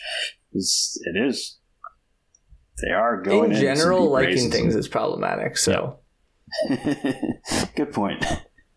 Um, Barbra Streisand was originally offered the role of Dwan, um, and Meryl Streep auditioned for it. cool. Wow. But uh, yeah, uh, when they were filming the raft scene, she was the raft she was in was being circled by sharks, and they did not alert her to that fact Oh my because god. that they would just fuck the keep take up, I coming. guess. All the parallels between the making of this and this just keep coming. almost becoming good, just like how meta Yeah. it is. Yeah, right. I guess the commentator who's written a book on um all like the King Kong adaptations, he's like a King Kong scholar. He says the 2005 movie was the first time they they actually mentioned Skull Island on film. Is that true? Have they not mentioned Skull Island in the? I thought they mentioned movies. Skull Island in this one. No, they didn't. Oh, They They, said mentioned something something about a about, skull. it like looking like a skull. Or Oh, something yeah. like they, they mentioned like the beach looking like a skull or something like that in one of the old kind of like journal entries. yeah. I guess they didn't say Skull Island. You're right. Wild. There was a the valleys that they filmed some of this in were supposed to be uninhabited, but there is a hippie commune, and they agreed to help carry supplies and cameras in in uh, exchange for lunch. But then after lunch, they all just uh, disappeared to go smoke weed. Hell as, yeah. As the person in the commentary said, you know, like hippies do. Hell Um, yeah. Okay, sorry, I think that's enough. Fuck yeah. Well, do y'all want to do some awards for uh, Dwan of the Planet of the Apes? yeah. All right, dumb cop of the week. Um, We're gonna have Rabbit go first on this one. sure. Oh, cool. Uh, I was really torn because, as you know, I love to award it to a helicopter plane that flies too close to a beast, but I'm gonna give it to the guy who said, We got the Queensboro Bridge all buttoned up when they have like two or three cop cars there and some fucking handguns. like, Kong is here. Nothing is buttoned up, sir. Who did you say before that? Who you almost gave it to? The helicopter that flew right at Kong. I assumed that's what you were going to pick. Was I saw that helicopter go down, Wow, Bart was I calling thought- you predictable, Rabbit. and I thought, Oh, I am. I am proud Yeah. for that to be my badge. I was like, well, I have to, but button up got a laugh out of me. So they said that the uh, the container, the cage holding Kong, when they do the New York presentation, was approved by the New York government. Yeah. The secretary, I, I would blame the faulty, the fault that allows Kong to break through that on the Secretary of State of New York at the time, which was Mario Cuomo. Cuomo. Cuomo. So Mario Cuomo is the dumb cop of the week. Nice. Very good. I, I really liked that line because it. Uh, he said it was an escape-proof cage, which I thought should be standard for all cages. Yeah. But Yeah. it's one of the uh, inherent uh, qualities of a cage.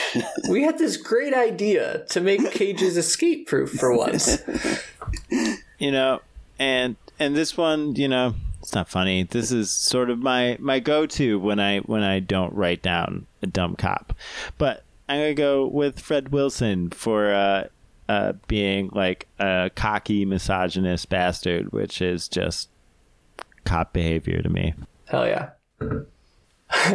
uh, who we giving the Praxis Award to this time, gentlemen? I got Kong. Yeah, I can't. He's- I mean, Jack He was maybe good, well intentioned, but just folded over and over and over again. Kong was the only one who was committed to any sort of principle at all. and and going on that Jack thing, the amount of stupidity where he's like, "All right, I made a deal with them that they're not going to hurt Kong because I said it over the phone, and they just said, okay, sure." Very, very stupid of him. Be like, okay, I have the authorities' word. I have the military's word, the mayor's word. They're not going to hurt Kong. Um, so I told him exactly where he's going to be. But anyways, yeah, Kong constantly uh, saving um, Dwan. Uh, Also assaulting.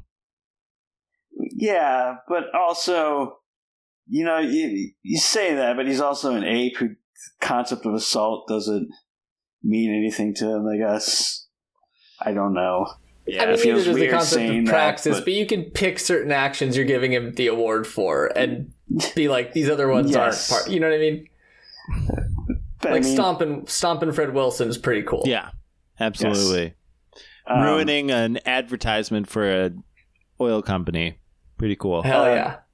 saving her from the snake also, and also um, when uh, at the end when she's like, "You need to keep holding me so they won't they won't try to hurt you," and he seems to understand. Be like, "No, no, I True. that puts you in too much danger."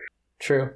Um, there's a line where uh, Fred Wilson is talking about some ideas. I forget what it was uh, uh, to do with the oil company, and Jack says the kids would like. Are you kidding me? The kids would burn down every Petrox station from Maine to California.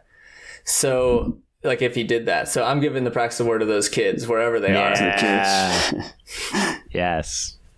Good answer. Although I'm tempted to give it to the hippies who said they'd move shit and then just smoked weed. Favorite shots? This is a rough one for me. Normally I have like, oh I- yeah, at least this shot was good. I don't know. I, I thought the the cinematographer on this was um was pretty good. Um and uh I like to I be said, fair, like, my copy looked like dog shit. Like, That's and that's not their fault. So I thought there were lots of good shots, but my favorite was the um, hand coming up out of the fog, out of the chloroformed um, pit uh, when they were capturing Kong. I thought that just looked amazing. I, I thought there were a bunch of shots in that sequence where they're they're delivering Dwan to Kong that looked like Mhm. really good. Mm, They're really Yeah. captivating. Like also like again gross in what it was doing. And then I also thought um there were like Kong coming out of the forest for the first time yeah. looked cool. Mhm. And I was like, oh, this is Kong. He actually looks pretty good. We might have a movie here. And then we didn't. Yeah, those are great. I'm gonna give it to Kong, like uh, picking up the subway car. I loved the miniatures and the the vibe of that whole that whole area and that shot. That was cool. Yeah. Him wandering around the city a little bit was, was, Yeah, I, I watched some um, documentary when I was like a little kid about the making of Jurassic Park. I used to like watch everything about Jurassic Park that I could possibly find. And yeah. uh, they were just talking about kind of the history of special effects in it. And one of the, they had a shot from King Kong that, from this movie that just like resonated in my head. And it was from that, that little section where um, he's walking around downtown New York, and uh, I was pleasantly surprised that it like it looked as cool as like my little six year old brain remembered it being, or wh- however old I was. But yeah, cool sequence. fuck yeah. Yeah. now imagine it uh, being stretched by like 10 minutes. Yeah, I was amazed. I was reading like the Blu-ray.com forums, and like all these people are like, "Holy shit, yes, the TV version." People are like, "Yeah, I actually prefer the TV version." And yeah, like the, the original announcement of this disc coming out, like, has some of the most like like, excited approval I've ever seen on that. Um, and I, I read that So that, that forum. I read through that forum a lot, and like that's like when I was like, oh man, I need to get this movie when it comes out, and I did because people were like so fucking stoked on the website about this movie, Film- and like so many people also were just stoked about the the, the TV Yeah. cut being included. Um, It's all people making money off that Blu-ray. film people stay losing is what is going on. Just wrong, All right, y'all, wrong about everything. Let's uh let's wrap this up. How do y'all want to rate this? Uh oh shit, we have a King Kong scale. I forgot. I forgot that too. Uh, for our listeners at home too, this is our King Kong scale. Uh, the lowest is an uh, is an incel ape. That's like the equivalent of an F. Uh, D is can't peel banana. Man. uh, C is Diddy Kong. B is Dino Suplex. A is Donkey Kong. And S, the best one, is Giant Fucking Ape. So, what do y'all want to? What do y'all want to rate this? Okay, so this is it's basically incel ape, but the the meta narrative of this film almost makes it can't peel banana. But this is genuinely one of my least favorite movie viewing experiences I've ever had. It's way up there. Damn. Um, I'll go next. I feel like Charlie, you might be the highest of us, and that's a good one to end on. Um, I'm between Incel Ape and Can't Peel Banana, but I'm gonna land on Can't Peel Banana. The effects are pretty cool, and there's things, there's potential here. Uh, so I'm gonna give it a Can't Peel Banana. Yeah, after I watched this, I, I um, popped in Robert Altman's Popeye adaptation from 1980, and that is such a much better movie and so enjoyable. You have, I don't even like Robin Williams um, as much as most people, but you got Robin Williams being Popeye with some fucked up looking arms. You have actress is made to be Olive Oyl, just born to be Olive Oyl, nailing Olive Oyl. You have a song about how everything's food. You have a giant octopus who's uh, it attacks them. You have a psychic baby. Just it's an all around amazing movie. So I rate this. Uh, go watch Popeye. um, that was You my gotta do it original on the scale too, though. That was my original rating. Uh, but now I remember we have a scale, so I will say can't peel banana, can watch Popeye. Sweet. Um, Charlie, tell them one more time what we're covering next time. We are going to cover Robert Altman's Popeye from 1980. no. Uh, I just changed my mind. um, we are going to cover Story of Ricky, or Riki-Oh. It's a Hell yeah. is a Looking forward to classic. it.